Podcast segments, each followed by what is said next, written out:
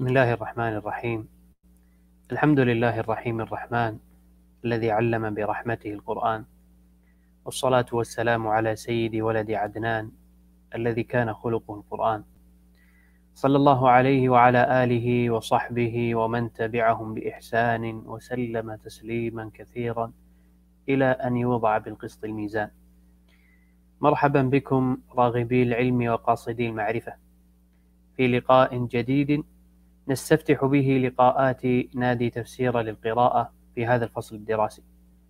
لقاؤنا اليوم هو اللقاء السابع الذي قد سبقته ستة مباركات نلنا فيها من الفوائد أعذبها ومن المقالات أصوبها. كان لنا فيها مع نخبة أهل التخصص سياحة ممتعة وتوجيهات نافعة. ثم إننا هنا اليوم نكمل ما عهدتموه ونأتي بما أملتموه في لقاء واعد مع ضيفنا الكريم. ضيفنا اليوم فضيلة الدكتور عادل إبراهيم أبو شعر الأستاذ المشارك في كلية العلوم الإسلامية بجامعة إسطنبول. مرحبا بكم فضيلة الدكتور. أهلا وسهلا حياكم الله. بارك الله فيكم. بارك الله فيكم ضيفنا الكريم له مؤلفات من أبرزها كتاب المصطلحات الصوتية في التراث اللغوي عند العرب دراسة شاملة للجهود المبذولة من علماء العربية والتجويد صدر عن مركز تفسير للدراسات القرآنية. والكتاب الآخر مطوية المقاصد في المشهور من علم ضبط المصاحف إصدار معهد القراءات بجمعية المحافظة على القرآن الكريم في مملكة الأردن. والكتاب الثالث الوسائل المعاصرة في خدمة القرآن الكريم. إصدار مركز زيد بن ثابت لخدمة القرآن والسنة في في دمشق. أه سنقف في هذا اللقاء بإذن الله تبارك وتعالى مع ضيفنا مع كتابه كتاب المصطلحات الصوتية في التراث اللغوي عند العرب في 45 دقيقة يتحدث فيها ضيفنا عما حواه هذا الكتاب فيلخص لنا الكتاب في أسطر ويتحدث عن عنوانه وموضوعه وهيكليته وتقسيماته ومصادره وسبب تأليفه والصعوبات التي اعترضته وكيف عالجها وما هي القيمة العلمية والإضافية والمعرفية التي يقدمها هذا الكتاب المبارك. كالعادة نستقبل أسئلتكم في هاشتاج لقاءات النادي في تويتر كما أن مركز تفسير للدراسات القرآنية يقدم لكم خصما عبر متجر تفسير على الكتاب كتاب المصطلحات الصوتية بوضع الكود الذي سيظهر لكم بإذن الله تبارك وتعالى على الشاشة. نسأل الله سبحانه وتعالى أن يجعل هذا اللقاء لقاء نافعا مباركا. وليتفضل شيخنا المبارك ليدلي لنا بدلوه ويعطينا مما حباه الله سبحانه وتعالى. بسم الله الرحمن الرحيم. آه الحمد لله رب العالمين وأفضل الصلاة وأتم التسليم على سيدنا محمد الصادق الوعد الأمين وعلى آله وصحبه أجمعين. آه بداية أشكر آه مركز تفسير للدراسات القرآنية وأشكر هذا النادي المبارك وهذا اللقاء العلمي الذي أسأل الله عز وجل أن يكون نافعا. أه وأشكرهم أيضا على إتاحة هذا اللقاء وأرحب بالسادة المشاهدين والمتابعين أجمل الترحيب. أما بعد أه ملخص الكتاب في أسطر.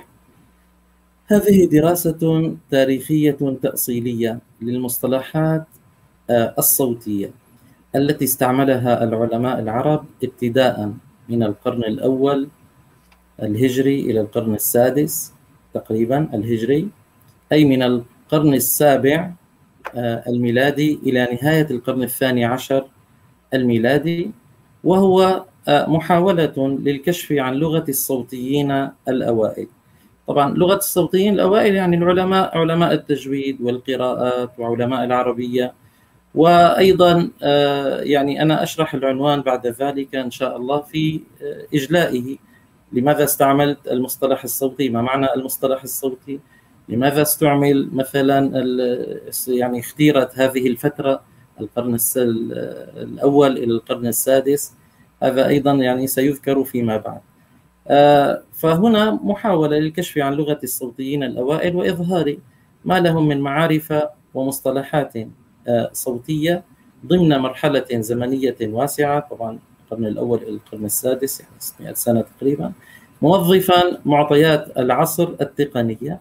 في خدمته من رسومات توضيحية تحليلات طيفية وغير ذلك من الوسائل آه، المعاصرة. آه، أنتقل الآن إلى عنوان الكتاب. عنوان الكتاب المصطلحات الصوتية في التراث اللغوي عند العرب من القرن الأول إلى القرن السادس ومعنى المصطلح الصوتي. هو نوع حقيقة من التحول الدلالي أو توسع الدلالة اللغوية. يعني هناك لفظ لغوي موجود آه، أيها السادة في موضوع المعاجم في معجم مثلا آه، الصحاح في معجم لسان العرب. نجد لفظا وشرحه عند استعمالاته عند العرب. كيف كانوا يستعملون هذه اللفظة؟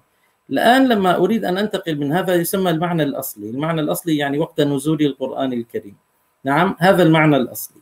ثم بعد ذلك أنا أريد أن أحول هذا المعنى الأصلي إلى معنى آخر أستعمله لغرض آخر فهذا يسمى نوع من التحول الدلالي. التحول الدلالي أو اتساع الدلالة. يعني مثلا مثلا على سبيل المثال النبي صلى الله عليه وسلم استعمل مع صحابته قال لهم مثلا أتدرون ما المفلس؟ فأحال الصحابة رضوان الله تعالى عليهم أحالوا النبي صلى الله عليه وسلم إلى ما يعلمونه عن المفلس فقالوا المفلس فينا من لا درهم له ولا متاع. فالنبي صلى الله عليه وسلم بين لهم حقيقة المفلس يعني المفلس من الحسنات. فقال لهم إن المفلس من أمتي يوم القيامة من يأتي يأتي يوم القيامة بصلاة وصيام وزكاة ويأتي وقد شتم هذا وقذف مال هذا وأكل مال هذا وسفك دم هذا وضرب هذا فيعطى هذا من حسناته وهذا من حسناته فإن فنيت حسناته قبل أن يقضى ما عليه أخذ من خطاياهم فطرحت عليه ثم طرح في النار. فالنبي صلى الله عليه وسلم هنا وسع معنى الإفلاس من الدرهم والدينار إلى الإفلاس من الحسنات. هذا معنى. معنى آخر أيضا يعني هناك قصة طريفة تذكر عن الأخفش. الأخفش آه، سعيد بن مسعدة وهو من أئمة آه، النحاة ومن أئمة العربية. نعم. فسعيد بن مسعدة كان يشرح مسائل في النحو. طبعا تعلمون مصطلحات النحو الفاعل مفعول به يعني هذه المصطلحات التي تواضع عليها آه، العلماء. فجاء رجل أعرابي يستمع إلى مجلسه. فأحس به الإمام الأخفش فقال له ما تسمع يا أخ العرب؟ يعني ماذا عندك من الكلام؟ فقال أراكم تتكلمون بكلامنا في كلامنا بما ليس من كلامنا. أراكم تتكلمون بكلامنا بنفس الألفاظ التي نستعملها؟ نعم الفاعل نحن نقول الفاعل من فعل الشيء لكن هنا الفاعل النحوي يختلف. هذا توسع دلالي يسمى. استعملت ذات اللفظ لكن استعملت له معنى آخر. فلذلك هنا يقصد إذا بالمصطلح الصوتي هو نوع من التحول الدلالي أو توسع الدلالة اللغوية أو قل استعمال جديد لألفاظ اللغة. اصطلح عليه العلماء وهنا نضع خطوطا اصطلح عليه العلماء ليعبروا به عن ظاهرة صوتية معينة. ظاهرة الصوت مثل الذي نجده في كتب التجويد مصطلحات الجهر الهمس الشدة الرخاوة أحكام النون الساكنة والتنوين المد مثلا المدود هذه مصطلحات. لكن هل المصطلحات هذه في ألفاظها اللغوية هل هذه معناها مصطلحات علمية؟ يعني مصطلح مثلا نأخذ مصطلح الجهر. الجهر لغة الإعلان لكن اصطلاحا انحباس آه عفوا جريان آه، انحباس جريان النفس أي الكثير. نعم. بسبب آه، قوة الاعتماد وتسمى قوة الاعتماد هنا أو إشباع الاعتماد بمعنى اهتزاز الأوتار الصوتية. ف مثل هذا الموجود التعريف الموجود في كتب التجويد فهذا مصطلح علمي مصطلح علمي. حولت آه، أخذت نفس المصطلح بمعنى الجهر الإعلان وبعد ذلك استعملت المصطلح العلمي. طيب هذا الاستعمال أو التحول الدلالي هل له أسباب؟ يعني لماذا أنا أغير المصطلحات؟ لماذا أستعمل المصطلحات العلمية؟ له أسباب. السبب الأول الحاجة. الحاجة العلمية أنني أريد أن أضع مصطلحات لأن أفسر العلم. يعني بداية مثلا سيبويه لما كتب في كتابه الكتاب كتب لغة واستعمل الفاظا واصطلح ووضع الفاظا من اللغة مثلا فقال مثلا هو الذي وضع لفظ القلقلة مثلا. القلقلة بدأ يقول واعلم أن من الحروف حروفا مشربة ضغطت من مواضعها فإذا وقفت خرج معها من الفم صويت ونبى اللسان عن موضعه ثم قال وذلك حروف القلقلة. يعني هذا مصطلح ارتجله ارتجالا في وقته وبعد ذلك تداور عليه العلماء وأخذوا هذا المعنى ثم صيغ مصطلح بعد ذلك صيغ هذا المصطلح ووضع له تعريف وأصبح من ضمن اللغة العلمية يعني من ضمن العلم نفسه علم التجويد أو علم العربية وهكذا. فهذا معنى المصطلح العلمي. فهنا اذا حاجة والاضطرار هذا واحد. التيسير. أنا أريد أن أستعمل بدل أن أتكلم عن ظاهرة كبيرة جدا جملة واسعة فاستعمل لفظا ليعبر عن هذه الظاهرة الصوتية. مثلا الإدغام لما نتكلم عن الإدغام. هذه ظاهرة كبيرة. لما نتكلم الإمالة مثلا. الإمالة ظاهرة كبيرة لها أجزاء ولها أفراد. لكن لما يقال باب الإمالة يعرف إنه ما معنى الإمالة وماذا يدور في داخلها. هذا أيضا سبب. زيادة المعرفة والظروف المتغيرة. يعني هنا أيضا مرات لما تتوسع المعرفة ف ونحتاج إلى موضوع أن ندخل الفاظا جديدة في اللغة أن ندخل في اللغة العلمية. أنا أتكلم الآن عن اللغة العلمية الاصطلاحات العلمية. كما نرى اليوم اليوم أصبح العالم ما شاء الله يعني قرية صغيرة. فهناك آه، سيل المعرفة كبير جدا. فيحتاج كل أهل لغه نعم أن يعبروا بألفاظ لغتهم التي يعلمها الناس أن يعبروا آه، نعم عن عن هذه عن هذه عن هذا السيل الذي يأتي من إما من الخارج أو الذي الإنسان يذهب ويطلع عليه. وهذا هو دور المجامع الحقيقة المجامع اللغوية التي تقوم بهذا آه، العبء. آه، بعد ذلك هناك أيضا سبب أخير كثرة الاستعمال. مرات كثرة الاستعمال للفظ ما ربما يؤدي إلى حذفه ربما يؤدي إلى فقدان دلالته وهذا غريب مرات كثرة الاستعمال. لكن أتكلم عن ألفاظ بعينها استعملت ثم بعد ذلك آه، ربما فقدت دلالتها. نعم. فاختير لفظ آخر ليعبر عن آه، ظواهر صوتية معينة. طيب ما شرط استمرار المصطلح؟ إذا كان هناك مصطلح ما شرط استمراره؟ شرط استمراره هو مرهون باستعمال الجماعة التي تتحدث به أهل الفن. يعني أنا أتكلم وبقاء دلالته هذه مهمة جدا بقاء أيضا معناه. يعني مثلا لما يقال أحكام النون الساكنة والتنوين من منا لا يعرف أحكام النون الساكنة والتنوين اليوم مثلا؟ والله كل الناس ما شاء الله يعرفون أحكام. غالبا يعني آه، آه، الدارس الابتدائي في علم التجويد يعرف أحكام النون الساكنة والتنوين أنها عبارة عن أربعة أحكام مثلا آه، إظهار وإدغام وهذا الإدغام ينقسم إلى بغنى وبلا غنى وبعد ذلك إخفاء وبعد ذلك القلب أو الإقلاب أو الإبدال. فمثل هذا هذه هذه أحكام النون الساكنه أصبحت خلاص يعني الناس استعملتها دائما وتتعل تنقلها إلى من بعدها والدلالة واضحة معروفة. فليس هناك حاجة للتغيير وهذا شرط بقاء المصطلح شرط بقائه. أما إذا المصطلح العلمي فقدت دلالته. يعني غمضت دلالته. أو يعني الناس ما عادت تستعمله. مثلا الإدغام. بعض الناس استعمل في زمن ما استعمل الإطفاء. كلمة إطفاء إنه أطفأت الحرف بمعنى أدغمت الحرف. فهذا المصطلح الآن لا يستعمل. غير مستعمل الآن هذا المصطلح. مثلا كلمة الذائب كان مستعملا هذا الذائب في القرن الثالث الهجري تقريبا. نعم ثم استعمله الإمام الداني مثلا في كتبه يتكلم عن الذائب بمعنى حروف المد الذائبة بمعنى السائلة.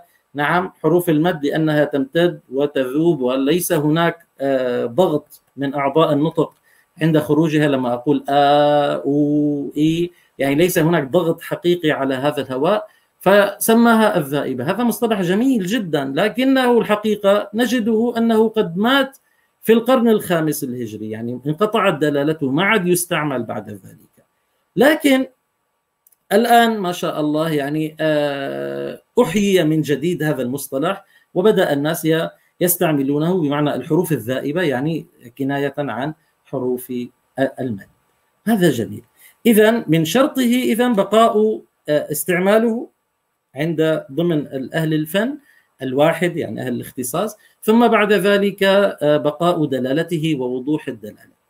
إذا غمضت دلالته نعم آه، ولم يستعمل إما أن يؤدي إلى أمرين أمر أو أن يموت هذا اللفظ وهذا المصطلح مثل كلمة الإطفاء التي تكلمت عنها الآن وإما أن يؤدي إلى تحريف الدلالة يعني أن يفهم الناس هذا المصطلح في عصرهم على ما استقرت دلالته عندهم دون أن يفهموه في الوقت الذي استعمل فيه.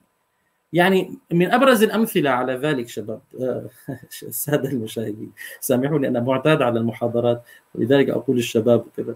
آه، من أبرز الأمثلة على ذلك آه، مثلا الإخفاء الشفوي. الاخفاء الشفوي يعني الناس حقيقة بعض الناس يعني أشكل عليهم كيف يكون إطباق شفتين ترميهم بحجارة ثم يسمى هذا إخفاء. فلانه استقرت دلاله عندنا الإخفاء هو إخفاء مثلا ذات النون آه، عند الحروف الخمسة عشر مثلا اللي هو من ذلك أن أضع لساني عند مخرج الحرف الذي يلي النون. هذا يسمى إخفاء إخفاء الذات. لكن لو رجعنا إلى أصل المصطلح الإخفاء الشفوي من استعمله؟ يعني عندنا مدرستان مدرسة البصرية مدرسة الكوفية. هذه المدرسة البصرية الأخص بها أهل اللغة العربية علماء سيبوي والخليل ابن أحمد وأيضا أيضا طبعا الخليل أولا ثم سيبوي ثم الذين تابعوه من أصحاب المدرسة البصرية مثلا السيرافي آه، وهكذا. الأصحاب المدرسة الكوفية هم مثلا رأسها الكسائي الإمام الكسائي وهؤلاء هم تقريبا يعني من جماعة القراء القراء قراء أهل العراق.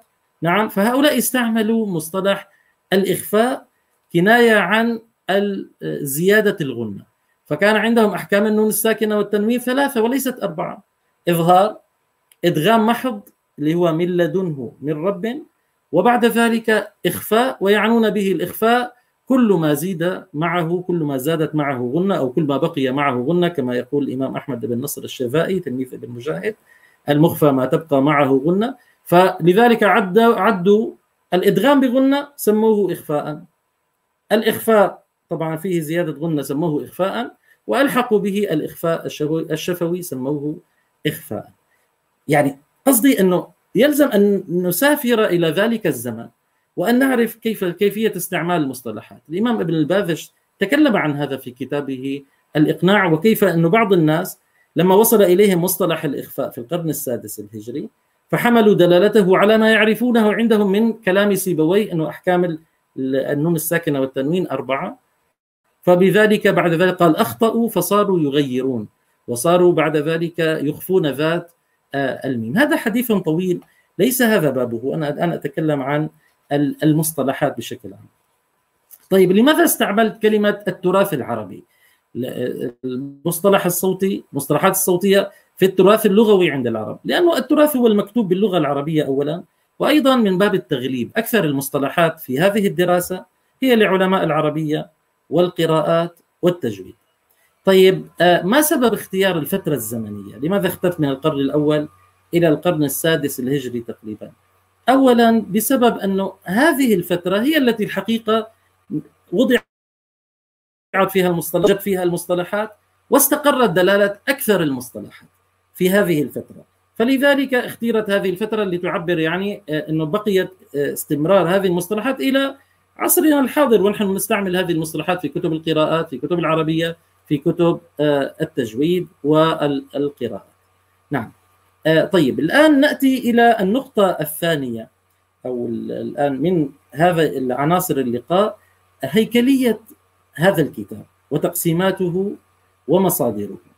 حقيقة هذه الهيكلية الآن مبنية على أساس علمي. آه، اولا انتظمت هيكليته في أول شيء التمهيد. تناولت فيه المصطلح الصوتي كما ذكرت لكم بعض الأشياء عنه. نشأته تعريفاته دلالته خصائصه مشكلاته. نعم. ثم بعد ذلك تحدثت عن مصادر الدراسة. مصادر الدراسة يعني متنوعة. الحضارة الإسلامية العربية. حضارة قائمة على أساسين. على علوم نقلية وهي المستفادة من القرآن العظيم مستنبطة من القرآن العظيم والعلوم العقلية وهي العلوم التي استفادها العلماء من كتب الأمم السابقة مع صياغتها وهنا أيضا نضع خطا كبيرا نعم في قالب عربي إسلامي خالص. نعم. ومن هنا تنوعت موارد البحث. معارف العلوم النقلية. ما معنى معارف العلوم العقلية؟ النقلية الآن الكتب الخاصة بمعاني القرآن وإعرابه كتب التجويد رسم المصاحف كتب الوقف والابتداء كتب القراءات والتوجيه توجيه القراءات كتب المعاجم. كتب الرسائل اللغوية كتب النحو والصرف كتب الأدب والبلاغة والنقد فقه اللغة كتب العروض والشعر. هذه معارف علوم النقلية. نعم التي كلها دارت حول القرآن العظيم. طيب الكتب بعد ذلك معارف العلوم العقلية وهذا يعني كان عبئا كبيرا على علي حقيقة. معارف العلوم العقلية كتب الطب كتب الفلسفة كتب المنطق وكتب الموسيقى. هذه هي معارف علوم عقليه العلم الصوتي العربي يقوم على أساسين ركيزتين أساسيتين معارف العلوم النقلية ومعارف العلوم العقلية. ولذلك سأذكر هذا وأذكر إنه أجزاء البحث وأبواب البحث يعني حاولت حاولت محاولة هي في الآخر يعني أن تذكر لغة الصوتيين سواء كانوا من أصحاب هذه المعارف العلوم النقلية أو من معارف العلوم العقلية. فالآن آه، مثلا كتب الطب تكشف عن معرفة العرب الطبية والتشريحية في أعضاء النطق ووظائفها. كتب علم الكلام والمنطق والفلسفة والموسيقى يستشف منها معرفتهم الفيزيائية للصوت وكيفية حدوثه وإدراكه والتعرف على خصائص الحدث الكلامي عموما. وقوانين وضع الألفاظ ودلالتها وموسيقية اللفظ والأخذ بالوجوه، الأخذ بالوجوه يعني هذا المصطلح عند الفارابي هذا المصطلح آه، آه، بمعنى أنه متى يرفع الصوت؟ رفع الصوت في مكان وخفض الصوت في مكان للدلالة على معاني الكلام أو ما يستعمله مثلا الخطيب أو المنشد ما يستعمله من حركات سواء كان حركات جسدية حسية نعم أو حر أو عبارة عن كما قلت لكم رفع الصوت وخفض الصوت للتفهيم للتفهيم لتفهيم لغة التخاطب. أنا مثلا أقول لواحد من الناس أقول آه ما أنا قلت ذلك؟ هذا تقرير. أو أقول له ما أنا قلت ذلك؟ ما أنا قلت ذلك؟ بمعنى هذا نفي صار نفيا. فاذا تغيرت دلالة الكلام بناء على أنني رفعت الصوت في مكان وخفضت الصوت آه، في مكان. هذا يسمى الأخذ بالوجوه هو استعمله صحيح الفارابي موجود تكلم عنه وتكلم عنه أيضا ابن رشد في كتابه تلخيص آه، الخطابة. هذا اذا الكتب آه، يستشف منها المعرفة التشريحية. معارف العلوم العقلية أين تكمن تكون؟ في أن نعرف معرفة العرب بموضوع التشريح العلماء وأيضا بفيزيائيه الصوت. الذي يسمى العلم الجانب العضوي. والجانب الفيزيائي في علم الأصوات المعاصر الجانب العضوي والجانب الفيزيائي. الآن كتب النحو والصرف والتجويد والقراءات والوقف والابتداء يقيم من خلالها معرفة العلماء في مخارج الحروف وصفاتها وأحكام تركيبها تألفها أماكن الوقف والابتداء. طيب كتب المعاجم واللغة والبلاغة اللغة أقصد يعني من المعاجم يعني نعم أو الرسائل اللغوية. آه، والبلاغة والتجويد يستقرأ فيها أيضا بالإضافة إلى ما ذكره علماء العربية من مخارج وصفات وأحكام تركيب أيضا مدى معرفتهم للاحترازات والعيوب النطقية. يعني علماء التجويد هم أطباء مثلا في عصورهم أطباء وفي كل عصر. آه، آه، يحاولون أن يحافظوا على الكيفية المتلقاه من آه، النبي صلى الله عليه وسلم التي لقنها لأمته ثم بعد ذلك تناقلها الصحابة رضوان الله عليهم ولقنوها إلى من بعدهم إلى عصرنا الحاضر. فالآن نحن لما نحافظ على الجانب الصوتي الآن لما نقرأ نستمع إلى ما شاء الله سورة الفاتحة عند يعني القرآن العظيم. في المسابقات الآن التي تعقد في المسابقات في أنحاء العالم مثلا المسابقات القرآنية. نستمع قراءة واحدة نستمع أصواتا آه، واحدة. وهذا غريب أيضا إنه نحن نستطيع ان نحافظ على صوت والصوت عبارة عن هواء يتموج. هذا الهواء له كيفية معينة تسمى الكيفية المنزلة التي هي مقدسة. نحن نحافظ على أصوات القرآن الكريم لأننا متعبدون بألفاظ القرآن الكريم. نعم وهذه الكيفية مستمرة إلى وقتنا الحاضر. نلاحظ في المسابقات مثال مثال يعني مسابقات ما شاء الله جنسيات مختلفة. يأتي الطلاب المتسابقون من جنسيات مختلفة لكنهم يجلسون لما يقرؤون يقرؤون قراءة واحدة ما شاء الله تجويد واحد مخارج وصفات واحدة أحكام تركيب واحدة وأيضا لجنة التحكيم التي هي جالسة على المنصة أيضا أيضا من جنسيات مختلفة. نجد ما شاء الله آه، شيخا من المغرب نجد شيخا من الخليج العربي نجد شيخا مثلا من آه، الشام نجد شيخا من مصر.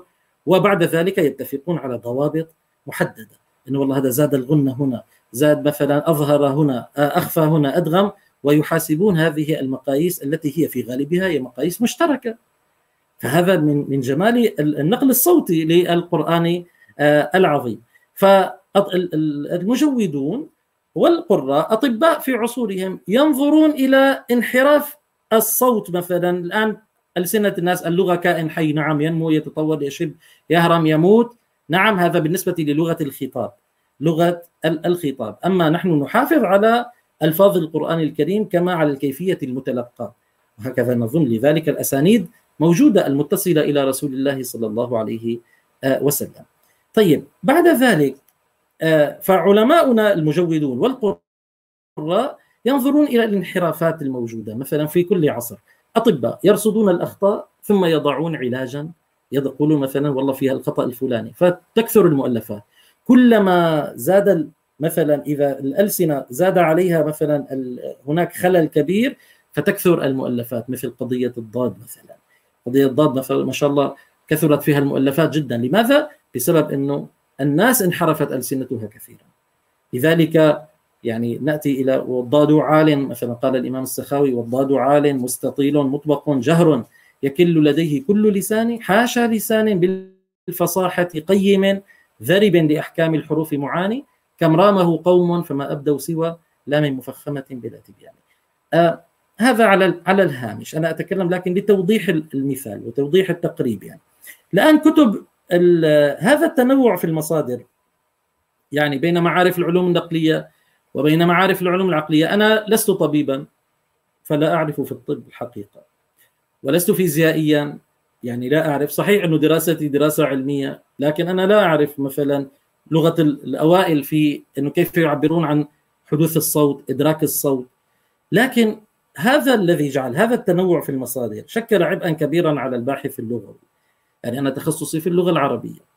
إذ إن استقراء المعارف الصوتية في هذه العلوم لا يمكن أن يطلع به الباحث اللغوي في عصر التخصص الدقيق.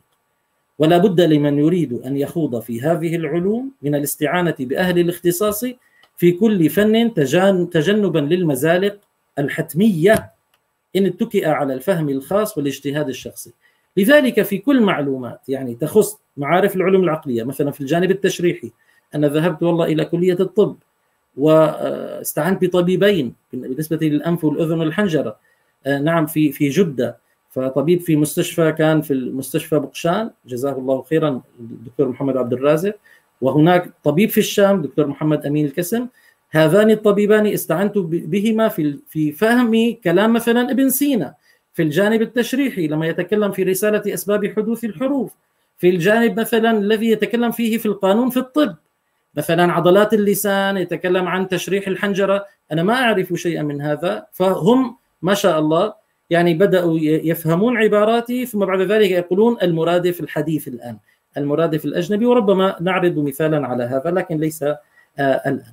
فهنا اذا مهما بلغ الإنسان الغاية في الاستقصاء فلا بد أن يكون قد فاته شيء كثير في العلم. لكن هنا حسبي أني أخذت من كل فن ما يختص بموضوعه نعم وأهم ما فيه حقيقه طيب إذا كيف قسم هذا الباب على هذا هذه المقدمة الطويلة؟ المصطلحات الصوتية يتضمن ستة فصول تمثل المعارف الصوتية ومصطلحاتها. في نهاية كل فصل كنت أضع نتائجه وأضع خلاصته. الفصل الأول أعضاء الصوت والنطق والاستعمال الصوتي لها. الفصل الثاني يعني الجانب التشريحي الجانب العضوي. آه الأسس الفيزيائية والنطقية للصوت والحرف وهذان الفصلان أكثر معارفهما ومصطلحاتهما تنتمي إلى المدرسة العقلية. الآن لو أردنا أن نضرب مثالا من الكتاب مثلا أنا أنتقل الآن إلى الصفحة مثلا آه، من الكتاب إلى الصفحة التاسعة والتسعين أكتب هذا. لحظة قليلا. مثلا لما أتكلم عن الحنجرة الآن. أتكلم عن الحنجرة مثلا العضو الخامس من أعضاء الصوت الحنجرة. فأتكلم عنها مثلا لما آتي بكلام الأطباء تقع في أعلى القصبة الهوائية نقل الرازي عن أبو قراط كذا مثلا وبدأ يشرح لها. ثم أنزل مثلا فأتكلم عن طبيب آخر أيضا من أطباء المدرسة العقلية ابن ملكة البغدادي وتكلم لنا عن الحنجرة. وبعد ذلك عن غضاريفها أيضا غضاريف الحنجره ثم بعد ذلك من حيث تركيبها ذكر الأطباء أنها ركبت من ثلاثة غضاريف رئيسة وهذه هي معرفة على فكرة مشابهة للمعرفة الحديثة وإن كان في بعض الاختلافات طبيعي بحسب بسبب تطور العصر. فهنا عندنا غضروف شبيه بالترس الذي لا اسم له شبيه بالطرجهالة عند علي بن عباس. الآن نأتي إلى طبعا من أعظم الأطباء في العالم العربي واستمرت أيضا كتبه تدرس في العالم الغربي إلى القرن الثامن عشر هو الطبيب الرئيس ابن سينا. فيبدأ يقول إنه مثلا استعمل مصطلحات الترسي والدرقي عديم الاسم فالرسم هنا يبين هذا. يعني الرسم مثلا أنا استعنت الآن بالرسوم التوضيحية هذه كلها الغضروف المتكئ على المجرى في كلام ابن سينا ماذا يعني حديثا الآن؟ الذي هو يسمى لسان المزمار. العظم اللامي مثلا هكذا اسمه عند ابن سينا. الغضروف الدرقي أو الترسي الذي هو هذا. الغضروف المكبي أو الطرجهالي هكذا يسميه ابن سينا. الرباطات بين عديم الاسم والدرقي. الغضروف عديم الاسم أو الذي لا اسم له هكذا يسميه. وهذا يسمى الغضروف الحلقي مثلا اليوم حديثا. وهكذا. فهذه اذا معارف عقلية. ذكرها ابن سينا في كتابه كتاب صغير جدا ما شاء الله لطيف الحجم في رسالته أسباب آه، حدوث آه، الحروف. هذه بالنسبة للمعرفة أيضا هنا مثلا العضلات لاحظوا أيضا كل هذه الأمور أنا استفدتها من الطبيبين. جزاهم الله خيرا. بعد ذلك تكلم عن العضلات وتكلم عن شيء غريب جدا ابن سينا في موضوع اللسان. عضلات اللسان ذكر أنها مسؤولة عن حروف بعينها. هذا ما وجدته الآن عند أحد إنه في عضلات اللسان التي تحتوي عليها اللسان. إنه والله نقول إنه العضلة الفلانية مثلا العضلة الباطحة للسان مسؤولة عن الحرف الفلاني والحرف الفلاني والحرف الفلاني.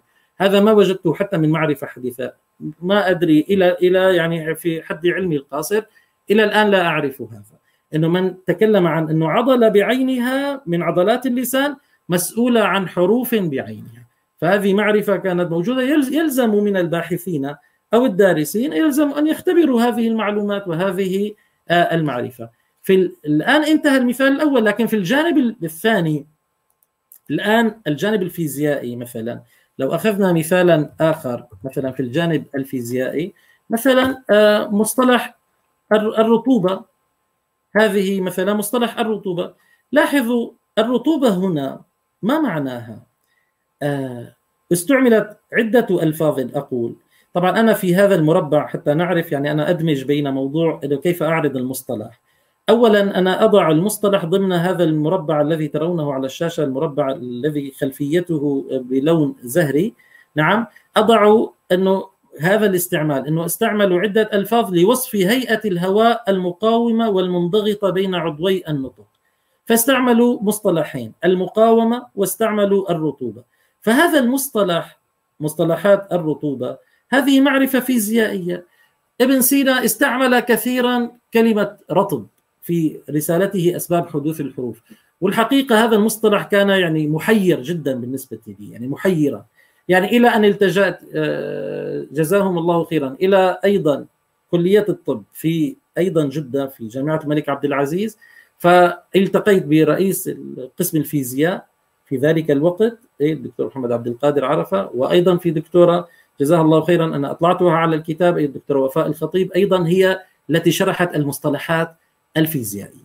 أنا قصدي هذه الاستعانة ب ب في في معارف العلوم آه، العقلية، أما بالنسبة للعلوم العربية والعلوم التجويدية والإقراء الحمد لله يعني هذه المصطلحات يمكن أن تفهم طبعا مع الرجوع إلى علمائنا ومشايخنا طبعا ضروري. آه، إذا كان في هناك إشكال في فهم بعض الدلالات. فمثل هذا المصطلح مصطلح الرطوبة طبعا بداية أنا لما أستعمل المصطلح أبدأ مثلا هذا المصطلح من المشترك اللفظي. أبدأ أولا لما أتكلم عن المصطلح فأقول يدل أصله اللغوي على خلاف اليبسي يعني آتي بمقاييس اللغة لابن فارس. نعم. فأتكلم عن المصطلح لغويا. ماذا يعني في اللغة؟ ولا بد أن نعلم هنا أمرا. أنه نحن لما نريد أن نتكلم عن مصطلح علمي لابد أن يكون هناك بينه وبين المصطلح اللغوي رابط يعني قرينة تدل على وجود. مثلا لما أقول الجهر الإعلان أو الهمس الخفاء فلما نقول انحباس جريان النفس مثلا أو جريان النفس في الهمس مثلا هذا الهمس لما أتكلم وخشعت الأصوات للرحمن فلا تسمع إلا همسا. يتكلمون بصوت خفيض فهذا يدل على الخفاء. نعم لكن المصطلح العلمي جريان النفس عند النطق آه، بحرف من حروف الهمس التي هي حروف فحثه شخص سكت بسبب عدم اهتزاز الأوتار الصوتية. طيب وبسبب ضعف الاعتماد على المخرج الذي هو في الأصل يعني بين قوسين هو عدم اهتزاز الأوتار الصوتية. فمثلا مصطلح الرطوبة لو نرجع إليه ننظر آه، استعمل لفظ الرطوبة في أكثر من معنى منها البلل الذي يصيب الأجسام ومنها هذه الخاصية الثانية ربما كتبتها ثالثة لكن هي ثانية المرونة التي هي من خواص الأجسام بأنواعها الثلاثة الصلبة والسائلة والغازية. ومعناها قبول الجسم للمؤثر ورجوعه إلى طبيعته بعد زواله عنه. كالضغط على كرة الإسفنج لما أضغط على إسفنج وقبوله ذلك الضغط قبول الإسفنج ذلك الضغط ثم رجوعه إلى طبيعته بعد زوال ذلك الضغط. فابن سينا استعمل الرطوبة بهذا المعنى في أكثر من موطن. منها وصف لمرونة بعض أعضاء النطق ومنها وصف لهيئة الهواء عند انضغاطه بين الجسمين المتلاقيين المتقاومين. فمثلا لما نتكلم على الأجسام المتصادمة مثلا نأتي إلى آه، طبعا أنا سأمشي قليلا هنا. في الموطن الأول قلنا وصف لمرونة بعض أعضاء النطق. قال ابن سينا مثلا فيتكلم عن اختلاف أصوات الحروف بسبب اختلاف الأعضاء فقد تختلف بسبب اختلاف الأجرام. الأجرام يعني الأعضاء مثلا التي يقع عندها وبها الحبس والإطلاق فإنها ربما كانت ألين وربما كانت أصلا وربما كانت أيبس وربما كانت أرطب. فالرطوبة هنا بمعنى المرونة. نعم وقبول انضغاط. بمعنى اللسان لما يقول أط أو الشفتين لما تقول أب هذا هنا هذا الصوت الانضغاط من الشفة السفلى إلى على الشفة العليا. في الباء مثلا نعم هذا هو جسم رطب يعني الشفا جسم رطب وليس جسما يابسا. وهكذا يقول أيضا ووصف ابن سينا انفصال طرف اللسان عن الأسنان عند انفتاح مخرج الطاء والدال والتاء بقوله والثلاثة تشترك في أن القلع بجرم رطب لين عن جرم صلب فالجرم الرطب اللين كناية عن اللسان أو جزء منه فرطوبته من أجل قبوله الضغط إلى باطنه عند ملاقاته أصول الأسنان ثم رجوعه إلى شكله بعد الانفصال عنها فهو يشبه الجسم الاسفنجية وتأتي ليونته من أجل ضعف مقاومته لذلك الضغط. هذا إذا مصطلح فيزيائي. يعني مصطلح يتكلم فيزيائيا وتشريحيا عضويا الآن وهنا أيضا فيزيائيا لما يتكلم عن وصف لهيئة الهواء الفاعل لصوت لصوت الحرف. لو رجعنا إلى رسالة أسباب حدوث الحروف لو قرأناها هكذا لوحدها الإنسان الذي ليس عنده معرفة بالتشريح وليس عنده معرفة ب اللهم صل على سيدنا محمد بفيزيائية الصوت حقيقة يتوقف عن فهم هذه الرسالة مع آه، لطافة حجمها لطافة حجم رسالة آه، ابن سينا. طيب نأتي إلى الفصول الأربعة الآن الباقية. هذا الفصل الأول والثاني تكلمنا في الرسالة. الفصل الثالث يتكلم عن آه، صفات الحروف لأنه في المخارج أين طيب المخارج؟ المخارج تكلمنا عنها في أعضاء النطق فلما تكلمنا عن اللسان مثلا بماذا استعمل اللسان؟ فاستعمل في مثلا الحروف اللسانية أتكلم عن الطاء والدال والتاء والصاد والسين والزاي والظاء والذال والثاء وأتكلم عن القاف والكاف وهكذا فاستعملت وقتها في أعضاء النطق ذكرت آه، مخارج آه، الحروف أما الآن الفصل الثالث يتكلم عن آه، صفات الحروف الفصل الرابع يتكلم عن تركيب الحروف الفصل الخامس يتكلم عن العيوب الصوتية والنطقية والاحترازات عنها. الفصل السادس يتكلم عن الألقاب الصوتية للحروف الأصلية والفرعية. ثم الخاتمة وتتضمن نتائج البحث وتوصياته والفهارس والملاحق. طيب أنا توسعت قليلا في هذا. آه الآن سبب تأليف الكتاب. لماذا يعني قام هذا الموضوع في الذهن؟ والله هناك عدة أسباب. هو أصلا أنا بدأت رسالة الماجستير كانت رسالة الماجستير عنوانها الأصوات العربية بين القدماء والمحدثين دراسة تحليلية معملية مقارنة. فكان يمر بي المصطلحات تلو المصطلحات وفي بعض المصطلحات خاصة في الكتب القديمة لا أفهمها. يعني مرات يعني أقول والله تحتاج إلى بحث تحتاج إلى قراءة تحتاج إلى استقراء. خاصة مصطلحات تسمى المشترك اللفظي. يعني إن استعمل المصطلح في أكثر من دلالة. آه، ماشي. مثلا كلمة التفخيم مثلا.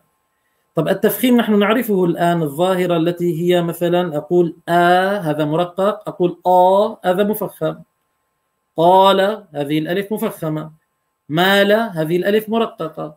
طيب هذا التفخيم والترقيق. أما مثلا التفخيم مثلا يؤتى به مثلا في باب مثلا الإمالة فيقال التفخيم مثلا الفتح ضد الإمالة. فيقال تفخيم الحرف بمعنى ترقيقه بمعنى أنه ليس ممالا. هذا إذا استعمل في دلالتين التفخيم بمعنى آ والتفخيم بمعنى أنه ليس ممالا. هذا يسمى مشترك لفظي. مثل لما أقول العين العين مرات تكون لعين الماء ومرات تكون للعين الباصرة. فهذا مصطلح أيضا بالنسبة للغة معروف هذا يسمى مشترك لفظي. وأيضا من الأمور الثانية المترادف لما يأتي مثلا عدة مصطلحات بمعنى لها معنى واحد أو معنى مشترك عام يعني معنى واحد. فهذه أيضا آه، تسمى يسمى المترادفات. فعندنا هنا مثلا سبب التأليف كان هذا في الأصل لكن الحقيقة هناك أسباب أخرى. منها تأصيل علم صوتي يعني محاولة تأصيل. علم صوتي قائم على النظر العادل للأشياء. أي تفكير علمي؟ أي تفكير علمي؟ هذا منظم طبعا التفكير العلمي. ينتج عنه غالبا مقولات واصطلاحات. وغالبا لما ينظر الإنسان إلى ظاهرة لغوية مثلا لنفرض أنه هذا الكأس أمامي مثلا. هذه مثلا ظاهرة لغوية. طيب لما أنظر إليها مثلا وأريد أن أستعملها فهذا الإنسان الذي ينظر إلى هذا الماء هل كل الناس تنظر إلى هذا الكأس مثلا؟ تنظر بصورة واحدة في الأذكياء منهم لا ينظر إلى الماء كيف هو مثلا ينظر إلى الكأس مثلا استدارة الكأس ينظر إلى شكله ينظر إلى بعض الأشياء التي آه، يعني تخص هذا. بعض الناس لا, لا ينظر إلى هذا أبدا. فلذلك أي مقولات أي ظاهرة موجودة نعم ومنها الظواهر الصوتية. فأنا أدرس فيها انفعالات أذكياء الناس تجاه ما يرونه من ظواهر تحيط بهم وما يستفيدونه من تجارب الأمم التي سبقتهم. قد تتفق تاريخ هذه المقولات عبر تاريخ العلم الطويل وقد تتباين. تبعا لتنوع الرؤى وتطور التفكير وتبعا للمنحى العلمي العام. فلذلك عندنا هنا إذا أردنا أن ننظر إلى الماضي العلم الذي بدأ من القرن الأول بعض الناس اليوم حقيقه يزهد في هذا يعني يزهد في علوم المعارف العربية ويتكئ على المعارف الغربية التي هي حاضرة اليوم ويقول إنه هذا هو العصر الحاضر. طيب يا سيدي العصر الحاضر كل حاضر سيغدو يوما ما قديما وكل ماض كان جديدا في عصره. العلم لا يعلو يعني العلم يعلو بالقيمة التي يحملها وليس بموضوع الزمن. يعني هذا النظر إلى الناس كيف تنظر إلى الأشياء. يعني أن العبرة ليست في موضوع إنه هذا قديم وهذا جديد زمنيا. إنما ما القيمة التي يحملها؟ القيمة المعرفية التي يحملها هذا العلم. فلذلك لما ينظر إلى تراث الأولين والتراث العربي وهذا كان أحد أهداف الأسباب الاختيار. إنه انظروا إلى المعارف الموجودة. كثير من المعارف التي ذكرها علماؤنا حقيقة تتطابق مع المعرفة الصوتية في علم الأصوات المعاصر طيب ما بالنا نستعمل كل المعارف الصوتية الغربية؟ أنا أتكلم عن البعض طبعا. ما بالنا نستعمل المصطلحات الغربية ونأخذها بنفسها؟ يعني بدون حتى أن آه، نستنبط مثلا مصطلحا يوافق المصطلح مثلا اللغة العربية. ما بالنا نستعمل هذه المصطلحات وعندنا ربما يكون عندنا مصطلح إلى الآن بقي دلالته مستمرة دلالته موجودة يستعملها الناس وهي متفق عليها بين أهل الفن. لماذا أنا أغير هذا المصطلح؟ واقع في في بداية الأمر ربما أقع في فوضى من المصطلحات الحقيقة التي ربما تغيب دلالتها. يعني مثلا مصطلح الشدة.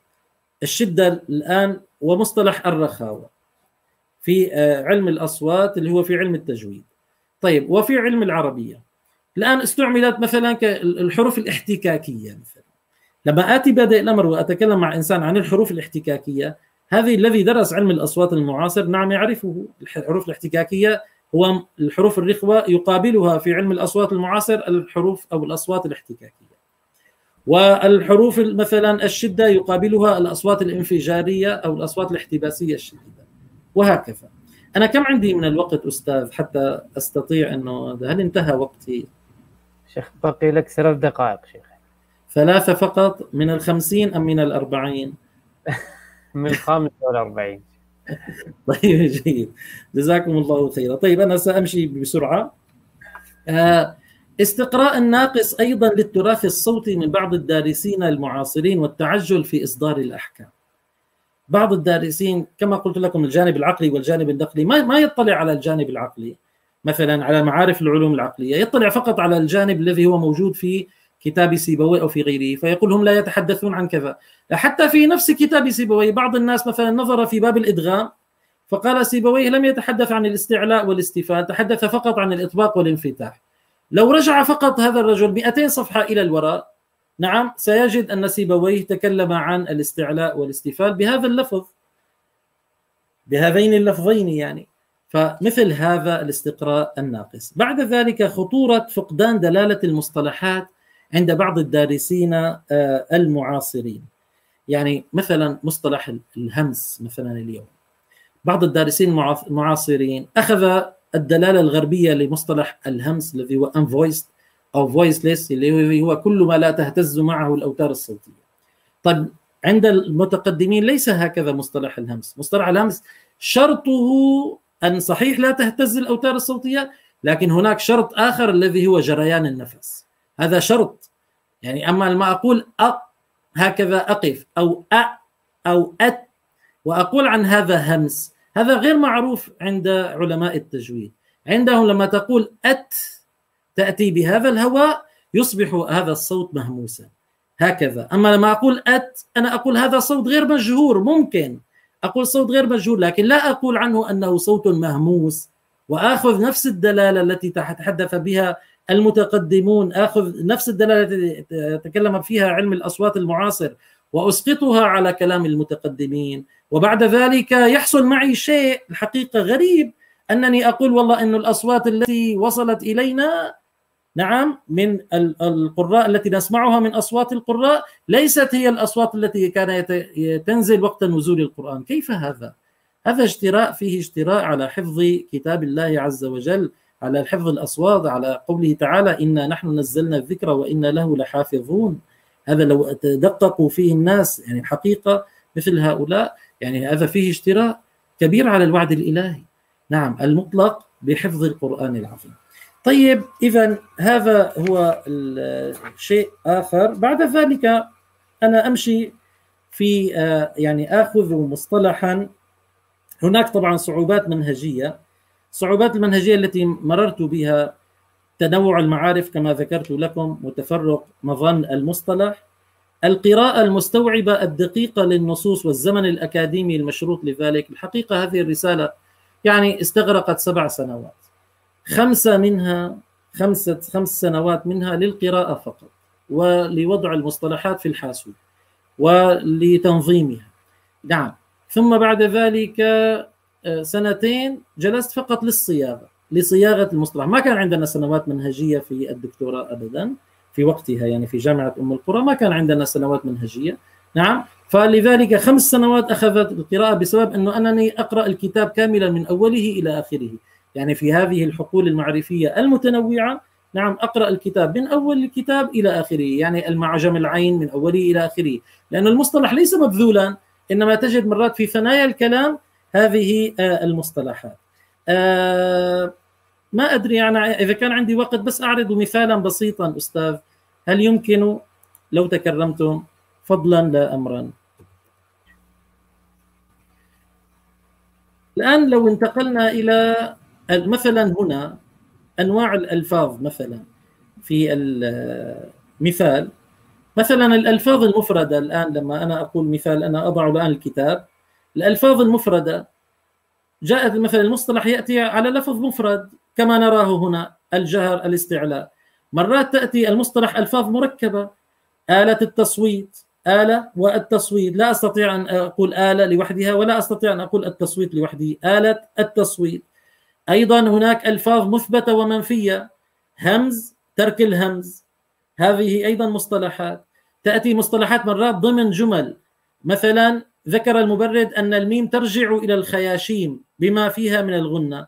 فالإمام مكي اصطاد هذا كلمة ترجع إلى الخياشيم فأطلق في كتابه الرعاية الحرف الراجع. قال الحرف الراجع الميم الساكنة. ثم مثلا جاء الإمام عبد الوهاب القرطبي أيضا فقال الحروف المستعينة النون والعين الميم والنون والعين. أخذ الميم من قول سيبويه عنها لاستعانتها بصوت الخياشيم وأخذ العين والنون أيضا من كالعين التي يستعين وكالنون التي تستعين. فهذا أصعب نوع الحقيقة يصعب تتبعه تاريخيا. ليس من السهل الاطلاع على كل ألفاظ العلماء. من أمثلة أيضا الأدوات كلمة بين. هذه بين بين مثلا. وصف الحروف المتوسطة بين الشديد والرخو الحروف الفرعية بين القاف والكاف بين الصاد والزاي. هذه كلها مصطلحات. فإذا فيها عبء كبير هذه من أشياء الصعوبات أيضا. يعني هناك عندي عشرين ألف آه، معلومة صوتية عشرون ألفا مثلا أحاول أن أستنبط منها الآن الموجود في الرسالة الحقيقة ألفان وخمسمائة تقريبا آه، مصطلحا صوتيا. يعني آه، عبارة عن 2500 مصطلح صوتي كلها فيها سواء كان مشترك لفظي أو غيره. نعم. الآن أيضا عندي في شيء مثلا صعوبات تطبيقية كيف أستطيع أن أنظم المعلومة؟ المشترك اللفظي وفرز الدلالات نسبة المعلومة إلى غير كتبها. هذا كله أدى أنه رحمه الله تعالى أخي الأكبر هو مهندس حاسوب يعني فعل برنامج خاص لموضوع تنظيم المعلومات تنظيم السابق تنظيم اللاحق وضع المصطلحات كيف يكون المشترك اللفظي كيف يكون المترادف كيف يكون. إن وجد مصطلح مثلا في غير مظانه يعني مثلا واحد مثلا في كتب معاجم اللغة يتكلم يقول قال سيبويه مثلا. ولما نذهب إلى سيبويه لا نجد هذا القول في كتابه ربما هذا الرجل سمعه من مكان آخر أو نقل إليه إسنادا يعني شفويا. فأقول مثلا أنا في, البرنامج أقول مثلا هذا قول سيبويه فيحيلني إلى الموضع الذي قاله سيبويه فينسبه إلى سيبويه لكن من كتاب آخر. مثل هذه الأمور هي أمور آه، تنظيمية. نأتي في الآخر في النهاية وإن كنت يعني أحب أن آتي بمثال تطبيقي أيضا فقط عن آه، مصطلح مثلا أختم به. صفحة 281 الآن. آه هذا المصطلح الذي هو مصطلح الضم مثلا. تعرفون الضمة والضم؟ فأبدأ بعادة حتى أعرف كيف عرض المصطلحات. أبدأ عادة من المشترك اللفظي فأقول بداية تعريفه اللغوي ثم أقول استعمل في أكثر من معنى. فالمعنى استعمل الضم في أكثر من معنى يعني له مشترك هو مشترك لفظي يدل على استدارة الشفتين الرفع التحريك. فكلمة الضم استعملت الحقيقة انظروا ثلاثة عشر استعمالا صوتيا في الكتب. طبعا كل كتاب لاحظوا أبدأ بأول من استعمل كلمة الضم. مثلا أبو الأسود الدؤلي. استعمل كلمة الضم في قوله وإذا ضممت فمي فانقط نقطة بين الحرف. كل واحدة تأتي من أين مثلا جاءت؟ مثلا هنا من طبقات النحويين للزبيدي. بعد ذلك نأتي من تابع أبو أبا الأسود في هذا المصطلح. كذا وكذا كذا فلان وفلان وفلان. استعمل هذا المصطلح بمعنى استدارة الشفتين فلان. عدد من العلماء طبعا مرتبون ترتيبا تاريخيا. يعني بزمن الوفاة سيبويه ابن السراج ابن جني مكي وكل واحد ومرجعه. ثم نأتي بالمعنى الثاني بعد ذلك. نأتي الرفع ونأتي أبو الأسود أيضا هو أول من استعمله. وهكذا في كل المصطلحات. كلها من يأتي أولا هو ترتيب زمني للعلماء. هذا هو يعني أنا أريد فقط أن أشرح لكم كيف تم هذا الكتاب ولعله يكون إن شاء الله فيه نفع يعني. أخذ جهدا الحمد لله. أسأل الله عز وجل أن يكون خالصا لوجهه الكريم. بقيت يعني إنه موضوع القيمة العلمية أنه يعني بشكل عام الكشف عن لغة الصوتيين الاوائل الكشف عن استمرارها الكشف عن المعارف الصوتية الكشف عن الفهم الذكاء الاستنباط الدقة في وضع المصطلح الدقة في التعريف الدقة في الكلام الدقة في تناول العلائق العلائق بين الكلمات. هذه كلها نجدها امرا متميزا عند العلماء. بارك الله فيكم أشكر لكم استماعكم وأشكر الإخوة المنظمين للقاء أيضا على صبرهم وتأنيهم وجهدهم. بارك الله فيهم. تفضلوا أستاذ. بارك الله فيكم فضيلة الشيخ. كتب الله أجركم ونفع الله بكم. أيها الأخوة الكرام نذكركم أن الكتاب متوفر الآن بمتجر تفسير الإلكتروني وهناك خصم خاص 15% آه، لمدة 24 ساعة عند استخدام الكود NK7 NK7 فضيلة الشيخ لدينا عدد من الأسئلة ننتخب آه، بعضها للإجابة عليها. آه، هنا سؤال يقول فضيلة الشيخ ما رأيك في معركة مخرج الضاد المستمرة؟ وهل لك ترجيح في مخرجها الصحيح؟ سواء وافقت القدماء أو بعض المعاصرين وهل ترى رأي علماء الأصوات المعاصرين مخالفا لوصف القدماء لمخرج الضاد؟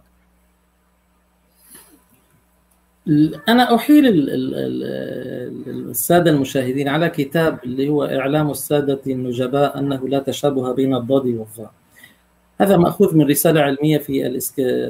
في جامعة الإسكندرية. يعني بداية على موضوع الضاد.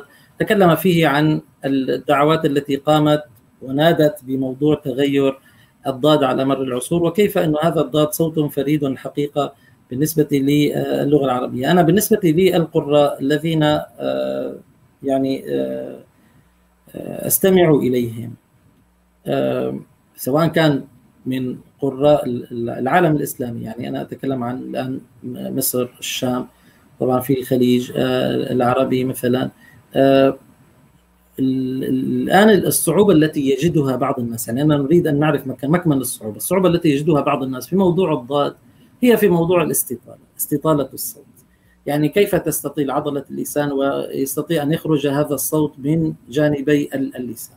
فلذلك تغيرت الألسنة، بعض الألسنة انحرفت بنطقها، بعضهم أخرجها ضاء، وهذا ذكره أيضا ابن الجزري في كتابه النشر، بعضهم أخرجها طاء، يعني يقول ولا الضالين، بعضهم يقول ولا الضالين، بعضهم يأتي بلا مفخمة ولا ضالين بعضهم يأتي بنون مفخمة ولا ضالين أيضا كلها من أجل أن يأتي هذا الصوت الرخوي. الحقيقة ما يقوله علم الأصوات المعاصر لا يعدو ما قاله ال يعني ال ال مثلا كلام ابن الجزري لما يتكلم عن التغير. لما يتكلم عن تغير الضاد على الألسنة لكن ليس على القراء. آه الذي نجد القراء الماهرين يخرجون هذا الصوت يخرجون صوت الضاد منحرفة جانبية. وهناك طبعا أنا مشكلة الوقت دائما الوقت هو الذي يلاحقنا. يعني حتى في كلام سيبوي حتى في كلام ابن سينا لما يتحدث عن موضوع الضاد واستطالة الضاد نجدها تنطبق على ضاد القراء التي نسمعها اليوم. ضاد القراء اللي هي تقول أب أب أب هذه الضاد التي نسمعها. نعم. أما أو طيب هذا إبدال كيف يمكن أن يشترك في لغة واحدة صوتين يعني آه، حرفين بصوت واحد؟ كيف أنا أقول عن الضاد ضا وعن الضا ضا كيف أقرأ قوله تعالى وجوه يومئذ ناظرة إلى ربها ناظرة؟ لا يمكن أن تشترك نفس الدلالة ناظرة إلى ربها ناظرة. كيف يمكن أن يكون هذه ضاء وهذه ضاء بعضهم يفعل عبارة عن حرف مد يعني يجعل اللسان عائما يقول ولا لا نفهم هذا الحرف على أي شيء يستند لابد أن يكون دائما في اشتراك بين ضغط آه، الهواء بين عضوي آه، النطق. لكن هذا يحتاج إلى إفراد يعني حلقة خاصة بهذا لأنه على موضوع الضاد. أما الآن بهذه العجالة يعني يكفيك من القلادة ما أحاط تفضل. بارك الله فيكم فضيلة الشيخ. هنا سؤال آخر يقول هل تقترح منهجا لدراسة التجويد يجمع بين جهود القدماء ودراسات المعاصرين كما حاول مثل ذلك الدكتور غانم قدوري الحمد في بحوثه؟ طبيعي لازم. يعني نحن اليوم نريد أن يكون هناك الدارس أن يكون مؤصلا تأصيلا جيدا في ثقافته في كتب التجويد في كتب القراءات في العلم الصوتي يعني العربي أن يكون مؤصلا تأصيلا جيدا وأن يكون مطلعا على ثقافة عصره. نحن مشكلتنا دائما في موضوع المصطلح المصطلحات الصوتية يعني زحمة المصطلحات الصوتية. إذا كان كل مصطلح أنا أضعه بين قوسين يعني أن نتفق على المصطلحات. إذا كانت المصطلحات الموجودة الآن مستعملة يعني قصدي المصطلحات الموجودة في علم التجويد هي مستعملة وباقية دلالتها ما الحاجة إلى استعمال الآن مصطلحات علم الأصوات المعاصر. لكن مثلا في الجانب التشريحي يعني أنا مثلا في رسالة الماجستير استعملت طبعا المنظار الحنجرة. استعملت مثلا الجهاز الحنكي مثلا الذي هو يتكلم عن مخارج الحروف اللي هو راسم الحنك الكهربي. استعملت مثلا مقياس تدفق الهواء. هذه الاستعمالات الصوتية هذه توظيف معطيات العصر. ولا بد أن أعرف اللغة الصوتية التي يتحدث بها اليوم. مثلا في الغرب لما أريد أن أقرأ الثقافة مثلا العلم الصوتي الغربي. نعم الذي قدم إلينا لابد أن أفعل معه موائمه أنا لا أستطيع أستاذ أن أقيم المعرفة الصوتية الحاضرة حتى أستقرئ الماضي وأعرف حدوده المعرفية. إن عرفت حدوده المعرفية أستطيع والله أن أعرف أنا هنا إلى أين وصلت ثم بعد ذلك أستقرئ المستقبل. هكذا أفهم أستاذ. أما فنحن نريد إنسان يستطيع أن يمزج بين الاثنين. يستطيع أن يقول مثلا هذه الحدود المعرفية للمتقدمين وزادت عليها مثلا اليوم عندنا في علم الأصوات المعاصر قدم لنا معرفة كذا وكذا وكذا فأضيفها إلى هذا العلم هذه هي الجواب باختصار. تفضلوا أستاذ. نختم بهذا السؤال فضيلة الشيخ. يقول إرادة أهل زمانين بمصطلح واحد معنيين مختلفين كالنسخ والإعجاز نحوهما خطأ منهجي كبير. هل هناك من بحث هذا الأمر باستقلال؟ وهل هو موضوع صالح للبحث؟ هذا خارج الموضوع عندنا صحيح؟ يعني قضية يتكلم عن النسخ عن النسخ والإعجاز؟ لا يضرب مثالا على قضية أن يطلق مصطلح واحد عند زمن في عند أهل زمن ما. ثم يأتي أهل زمن لاحق ويطلقون نفس المصطلح على معنى مغاير فيأتي من يلحقهم؟ هو هو هذه هذه هذه المشكلة التي أقولها لك. يعني نحن عندنا مثلا لما أنا أطلق مثلا مصطلح الهمس مثلا آخذ مصطلح الهمس أطلقه على معنى ما كان يستعمله المتقدمون بنفس المعنى الذي استعمله المعاصرون مثلا. فحينئذ لما أريد أن أقرأ أو استقرت الآن دلالة الهمس عند الان المجودين كلهم يعرفون أن الهمس لما عند القراء والمجودين أنه جريان النفس. فلما يأتي إنسان ويقول لي الهمس لا ليس هكذا. الهمس عبارة عن ما لا تهتز معه الأوتار الصوتية مثلا. فاذا أنا استعملت الآن دلالة ثانية. أخذت الدلالة الغربية التي هي كما قلت لك غير مهموس غير مجهور. وهذا يكفي أن يقول الانسان غير مجهور أو أن يقول الصوت المجهور ينقسم إلى مهموس. نعم. وينقسم إلى صوت وقفي وقفي أو احتباسي كما يقولون في علم الأصوات المعاصر. يعني أ هذا أقول صوت وقفي ولا أقول صوت مهموس. الصوت المهموس هو الذي يجري معه النفس قولا واحدا بالنسبة للمعرفة الصوتية المتقدمة. أتكلم ما يعرفه أهل التجويد والقراءات. أما الصوت الغير مجهور يشمل الاثنين مهموس واحتباسي وقفي. تمام؟ ولذلك وقعوا كما قلت لك في أشياء يعني انه الأصوات تتطور أو تتغير. فذكروا عن الطاء ولاحظوا لو أنت لاحظت في هذه الأصوات أنها كلها من ذات ال ال ال الآن الطاء القاف الكاء ليس الكاف الطاء القاف الهمزة هذه الثلاثه أصوات كلها شديدة وكلها ينقطع فيها الصوت عند الشدة. أ أط أط. طيب كيف تشترك هذه الأصوات؟ هذه عندنا في هذه المرحلة لا نسميها شيئا، نسمي هذا صوت شديد فقط، لكن عندنا في شيء اسمه مكمل للصوت، لما نقول أط لا ننطق, لا ننطق به هكذا لوحده، نقول أط هذا يعني ما عندنا لغتنا لا تنطق الصوت مفردا أستاذ، ما عندنا صوت في اللغة العربية ينطق هكذا لابد أن ننطق نطقا مقطعيا، نحن نعتمد على المقطع الصوتي إس. لابد أن نأتي بهمزة وصل أو أن نقول سا أن نأتي بهمزة متحركة. وهذا كلام الخليل. خليل بن أحمد الفراهيدي يقول وسأل الخليل كتاب سيبوي يقول وسأل الخليل يوما أصحابه كيف تلفظون بالكاف من لك؟ فقالوا نقول كاف. فقال إنما لفظتم بالاسم ولم تلفظوا بالحرف. قالوا ماذا نقول؟ قال أقول كه وكا فاذا جاء بحرف لاحق حرف مد أو فتحة. طيب وقال بعد ذلك سيبويه قال وسألهم يوما كيف تلفظون بالياء من لي؟ فقالوا كما قالوا في الأول يعني يا. فقال أيضا نفس الجواب. فقالوا كيف نقول؟ فقال أقول إي. ثم قال الخليل ألا تراهم؟ هو يتكلم على من؟ عن العرب. نحن نتمثل العرب في كلامها. ألا تراهم؟ قالوا إي. فألحقوا ألفا موصولة. نعم. إذا علماؤنا لما يتكلمون عن المقطع الصوتي لا يتكلمون عن إمكانية الصوت. يعني الإمكانية أن أقول أنا والله أستطيع أن أنطق هكذا بدون شيء لكن هذا ليس كلام العرب. كلام العرب لما نطقت نطقت إس إيش إن أرادوه ساكنا. ولما أرادوه متحركا قالوا شاء أو شه ألحقها السكن هكذا. هكذا يعني أنا يعني يلزم أن أقدم ما قدمه علماؤنا كيف فهموا كيف تكلموا ثم بعد ذلك إن أردت أن أخالفهم أخالفهم وأقول والله آتي بالبراهين والحجج كما أريد. تمام؟ جزاكم الله خيرا. بارك الله فيكم فضيلة الشيخ نفع الله بكم وكتب جزاكم الله تعالى خيرا. وأنا أشكر أيضا تقديمكم اللطيف ما شاء الله الجيد وهدوءكم. يعني هذا أيضا أشكر هذا يريح أيضا المحاضر. بارك الله فيكم. جزاكم الله خيرا. وأشكر المستمعين أيضا. حياكم الله. نلتقي بكم بإذن الله تبارك وتعالى أيها الأخوة الكرام في لقاءات قادمة في لقاءات نادي تفسير القراءة أحد مبادرات مركز تفسير الدراسات القرآنية. نسأل الله سبحانه وتعالى أن يجمعنا بكم على خير ويجعلنا من الذين يتبعون القول فيتبعون أحسنه. صلى الله وسلم على نبينا محمد وعلى آله وصحبه أجمعين.